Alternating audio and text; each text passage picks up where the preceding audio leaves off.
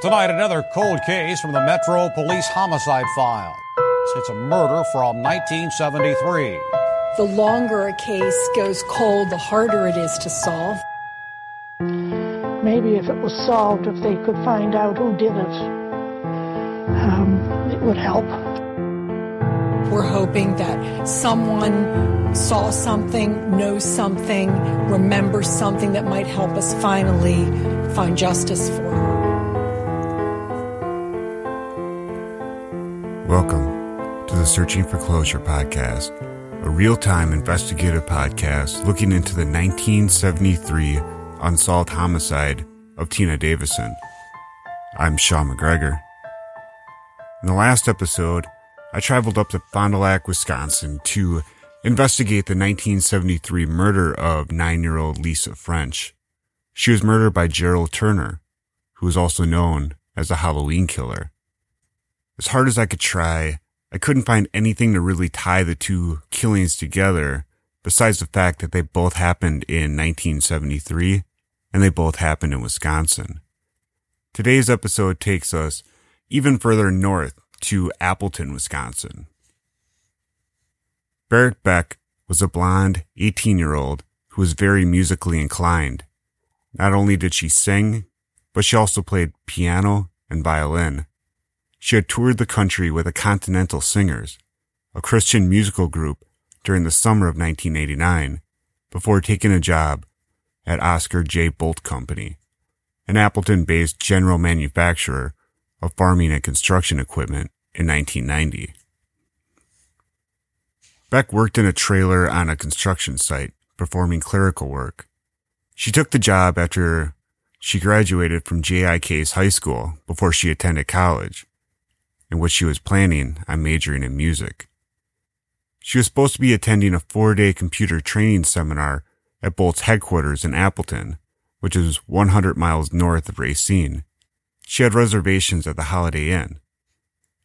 On July 17, 1990, she packed an overnight suitcase and drove to Appleton in her family's 1987 gray GMC conversion van. Seminar was supposed to start at 1 p.m., but she never arrived. On July 19th, her van was found abandoned at a parking lot across from the mall. Witnesses told Fond du Lac police that the van was probably parked at the lot the night before. The van was locked and the keys were missing, but Beck was nowhere to be found. The next day, more than 100 volunteers mobilized to distribute about a thousand posters with information about Beck. The teenager was blonde, about 5 foot 10, and weighed about 140 pounds. She was last seen wearing blue jeans and a red shirt. There was an empty McDonald's bag found in her van, indicating that Beck stopped at the Racine fast food restaurant for breakfast before embarking on her drive towards Appleton, sometime around 9 a.m. on July 17th. Unfortunately, the search came to a tragic end when her body was found on August 22, 1990, in a ditch in Waupun, Wisconsin, 18 miles from where her van was discovered. The dump site is a half mile west of Wisconsin 26. Dental records had to be used to confirm her identity. Authorities determined she was strangled and suffocated. Her body was discovered in a ditch about 18 miles away from the Forest Mall in Fond du Lac near US 41. A receipt showed Beck stopped at Walgreens just minutes before she was abducted during broad daylight. It was also determined that her kidnapper drove an additional 462 miles on her van. So, who abducted and murdered Barrett Beck? In 1991, Greg Huron, who is currently serving a federal prison sentence for an armed bank robbery, was publicly identified as the prime suspect in Beck's death, according to a search warrant filed by Fond du Lac County Sheriff's Detective Steed Hargrove. Huron had robbed a bank in West Bend just a few days before Beck's abduction. Hargrove and fellow Sheriff's Detective Bill Flood obtained a statement from Tim Amundsen, who was an acquaintance of Huron. Amundsen claimed that Huron admitted to killing Beck and even showed Amundsen Beck's dead body inside of her van. By 1992, even though he had been the subject of widespread Wisconsin newspaper attention in the abduction and murder of Beck, the Fond du Lac County Sheriff's Office continued to hold off bringing charges against Huron, who remained in federal prison. In 2002, the Fond du Lac County Sheriff's Office continued its long held belief that Huron was a killer during an interview with the Fond du Lac newspaper. They alleged that Huron climbed into her van to steal a CB radio and radar detector. When Beck caught him, he freaked out and murdered her. Despite their claims, detectives still had no direct evidence to support their theory. Eventually, a new team of Fond du Lac County Sheriff's detectives determined Amundsen was fed information about the case from the original detectives, and he made up stories in hopes of helping them arrest Huron. Sometime between 2004 and 2013, a number of vital murder scene clues were apparently thrown away or misplaced by unknown sheriff's employees. Among the missing clues were the red torn shirt that Beckett wore on the morning of her abduction and pantyhose that were used to tie her up in the back of her van. Her blue jeans, socks, and underwear that were recovered from the dump site of her body also could not be located.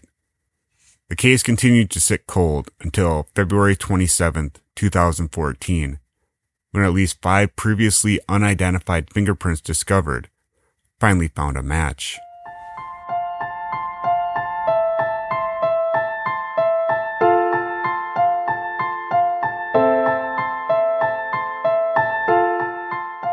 Dennis Bratner was born in 1953. He was a 5 foot 10 and 200 pound long haul trucker who originally grew up in Mondovi, Wisconsin, about 20 miles from Eau Claire. He also had a history of violence against women.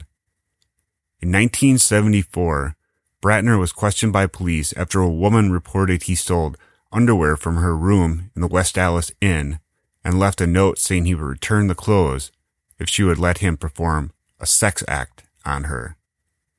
In 1989, he was arrested for breaking into a home in Green Lake across from his first wife's house and for stalking her. In 1994, he was arrested for holding his second wife, Judy McLeod, hostage and threatening her with a knife in Kenosha, Wisconsin. During the trial for the murder of Beck, Judy testified against her ex-husband.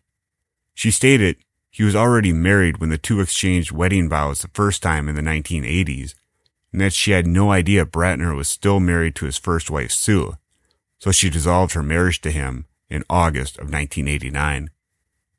She remarried him twice after that because of, quote, an on again, off again relationship that lasted from 1988 to 1994, finally ending when he threatened her with a knife. On the stand, she spoke about how scared she was that night. She was closing down the bar where she worked and found Bratner crouched in the back of her car. He told her that he had a knife. When she tried to run, he chased her down. She said Bratner forced her to drive him to his car, parked behind an abandoned gas station, and asked her to give him all the money she had. She testified that she called the police and Bratner was arrested the following day. After being sentenced to three years in prison after pleading to a lesser charge, he was once again charged for stalking his estranged wife. Court documents portray him as an angry, vindictive man who received a dishonorable discharge from the military and who once warned his wife, quote, think of OJ, referring to the case of OJ Simpson. Bratner was targeted as a suspect in Beck's murder in February of 2014 after a state crime lab analyst traced previous unidentified fingerprints from Beck's van to him. Additional fingerprints were submitted to the crime lab earlier in March, and an analyst found two additional matches in Beck's van, stemming from prints on a cellophane cigarette wrapper found under the front passenger seat and from prints on the inside middle door window. The complaint also describes statements provided by three of Bratner's former colleagues at the Kenosha office of Pneumatech Incorporated a maker of compressed air systems where Bretner had worked as a welder. The men said they saw a photo of Beck clipped inside Bratner's toolbox in his welding area. They said Bratner described her as his girlfriend. Another colleague said that in 2012, Bratner had told her he had done a lot of quote, messed up things, including committing burglary and rape, and beating a woman so bad he would have killed her. According to the criminal complaint, Dennis Bratner's fingerprints were on the inside middle door window and a cigarette wrapper, among other places, in Barrett Beck's van. The complaint also says Bratner's former co-workers remembered seeing a photo in his toolbox that they later recognized as Beck. Along with that, other photos of girls in their late teens. We've got a, a couple bankers boxes of uh, information on this case, and there's a lot of information to sort through. And uh, we wanted to wait until we were satisfied we had the admissible evidence to prove the allegations in court, and that's where we feel we're at now. During interrogation, the complaint says Brantner became emotional and would cry when confronted with his fingerprints having been found. He also said, I don't know, numerous times when questioned about his role in Beck's death. I think it's important at this time to, to realize that this investigation is far from over. We are going to continue. In 2016, the case against Bratner went to trial, but after 11 days of testimony, jurors could not reach a verdict, and that resulted in a hung jury. The option was either to try him again or make a deal. Both sides agreed. Bratner would not say that he's guilty, but he would accept a sentence for a second degree reckless homicide. The deal was called an Alford plea, meaning Bratner agreed there's enough evidence for a conviction, but he would maintain his innocence. Dennis Bratner has has been found guilty of second degree reckless homicide in the 1990 death of Barrett Beck. She was 18 years old at the time. Our Ben Jordan was in Fond du Lac County when Bratner accepted a plea deal this morning. Beck's parents say they are happy with the outcome today. This case was supposed to go back to trial, but the prosecution believes that would have been too big of a risk. Brantner entered the courtroom this morning to accept a plea deal for second degree reckless homicide. Technically, he is not admitting guilt to the crime, rather taking an Alford plea since it's past the statute of limitations.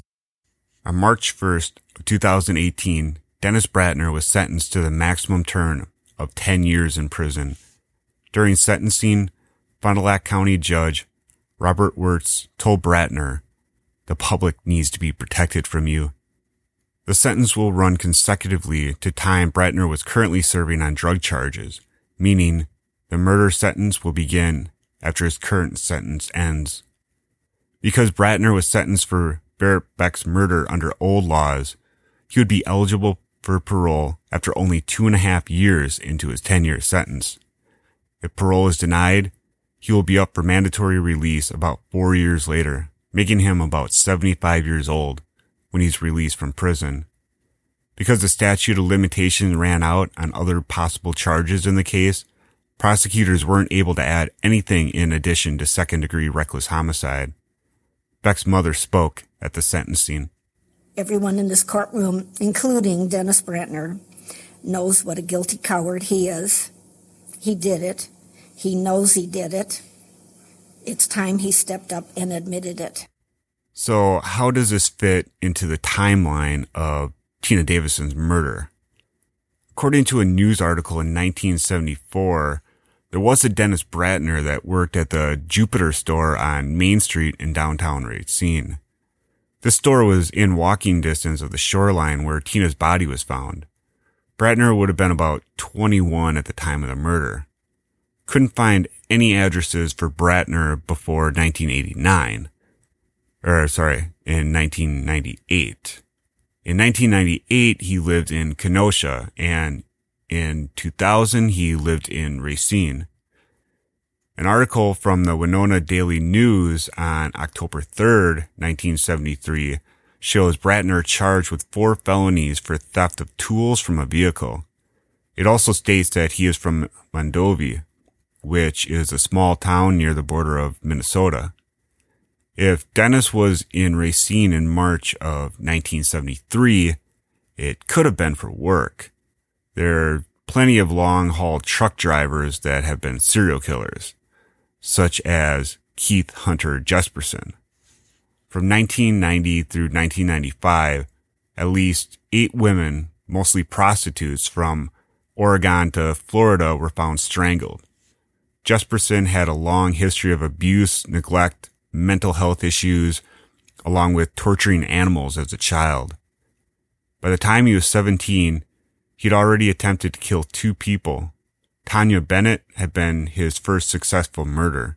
Another victim, a hitchhiker who irritated Jesperson by nagging him to hurry up so she could get to Indiana and see her boyfriend while he was trying to sleep in the bunk of his semi, was ultimately strapped to the bottom of his truck, face down, after she was raped and murdered. Her body dragged hundreds of miles to try to eliminate any identifying features.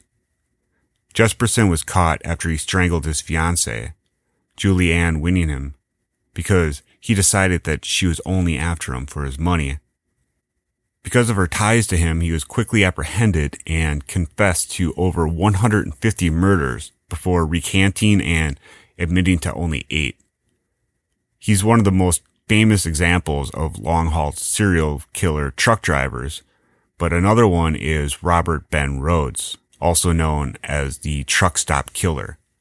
He's believed to have tortured, raped, and killed more than 50 women between 1975 and 1990 from Illinois all the way down to Texas. At the time he was caught in 1990, he claimed to have engaged in these activities for 15 years. He would pose her. He would make her dress up in a certain way, make her undress completely. The back of the rig looked like a torture chamber. He had handcuffs that were somehow attached to the ceiling of the truck. You especially see the fear that's going on with this little girl. She knew it was the end. Rhodes preyed on hitchhikers and truck stop prostitutes. His first confirmed victims were Candace Walsh and her husband Douglas in January of 1990. The couple were hitchhiking when Rhodes picked them up in his truck on a long haul journey. He immediately killed Douglas and dumped his body in Sutton County, Texas, where it was later found. Candace was kept for over a week. During this time, he tortured her and raped her multiple times before dumping her body in Millard County, Utah. A month after Candace's death, 14 year old Regina K. Walters and her boyfriend, Ricky Lee Jones, both runaway teenagers from the Houston suburb in Texas, disappeared. Like with Douglas, it's believed that after being picked up by Rhodes, Jones was killed immediately. Photos seized during the search of Rhodes' home confirm that he held Walters for a long time, based on the degree of hair growth and bruising. Jones's body was found on March 3, 1991, in Lamar County, Mississippi. In the early morning of April 1, 1990, Officer Mike Miller of the Arizona Highway Patrol found a truck on the side of I-10 with its hazard lights on. When he investigated inside the cab, he discovered a nude woman, handcuffed and screaming. After failing to talk his way out of the situation, Rhodes was arrested and charged with aggravated assault, sexual assault, and unlawful imprisonment. After further investigation, the arresting detective, Rick Barnhart, was able to make a connection to the Houston case and noticed a pattern stretching over the course of at least five months. In executing a search warrant for Rhodes' home, police found photos of a new teenager who was later identified as Walters, whose body was found in September of 1990. Also present were photos of Walsh, whose body was discovered that October. In 1994, Rhodes was convicted of the first degree murder of Regina K. Walters and sentenced to life without parole at Menard Correctional Center in Chester, Illinois. He was extradited to Utah in 2005 to be tried for the deaths of Candace and Douglas. However, in accordance with the victim's family's request, the charges were dropped in 2006 and he was returned to prison. Rhodes later was extradited to Texas for the murder of Walter and Jones. In exchange for dropping the death penalty, he pleaded guilty to their deaths and received a second life sentence. Despite his other convictions in Texas, he continues serving his life without parole sentence at the Menard Correctional Center in Chester, Illinois. Much like Bratner, I don't think either of these two serial killers fits in very well with the Tina Davison case. Bratner has some ties close to Racine, but no real proof of being there in 1973. In fact, it appears that he lived near Mondovi in 1973, according to his arrest record. Despite the internet's persistent interest in making Dennis Bratner a prime suspect in the case of Tina Davison, I just haven't found any evidence. He doesn't seem like the type of person who would be a manager at a local discount store in Racine. He was a welder and a truck driver. So it's hard to believe that the man in the article is him. And I wasn't able to find anyone else with that name that lived in Racine at that time though. Also, I wasn't able to verify that he lived in Racine in 1973 at all.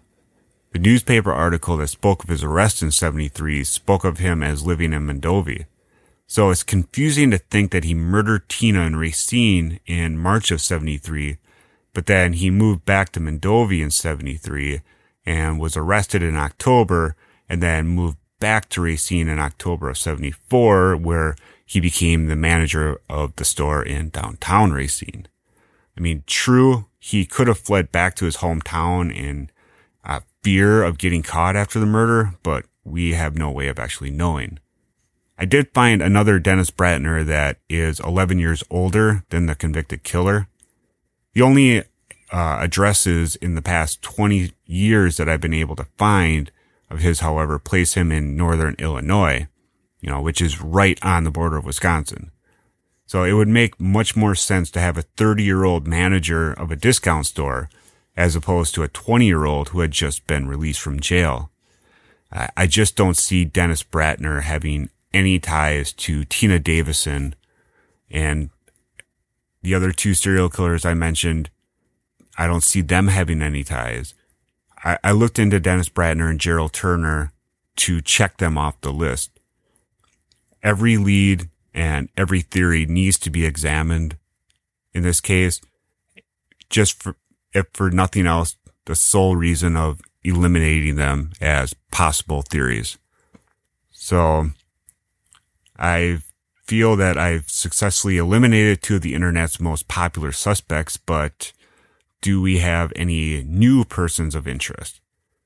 As we wrap up the first season of Searching for Closure, um, I have to wonder have we gotten any closer to finding answers than when we first began?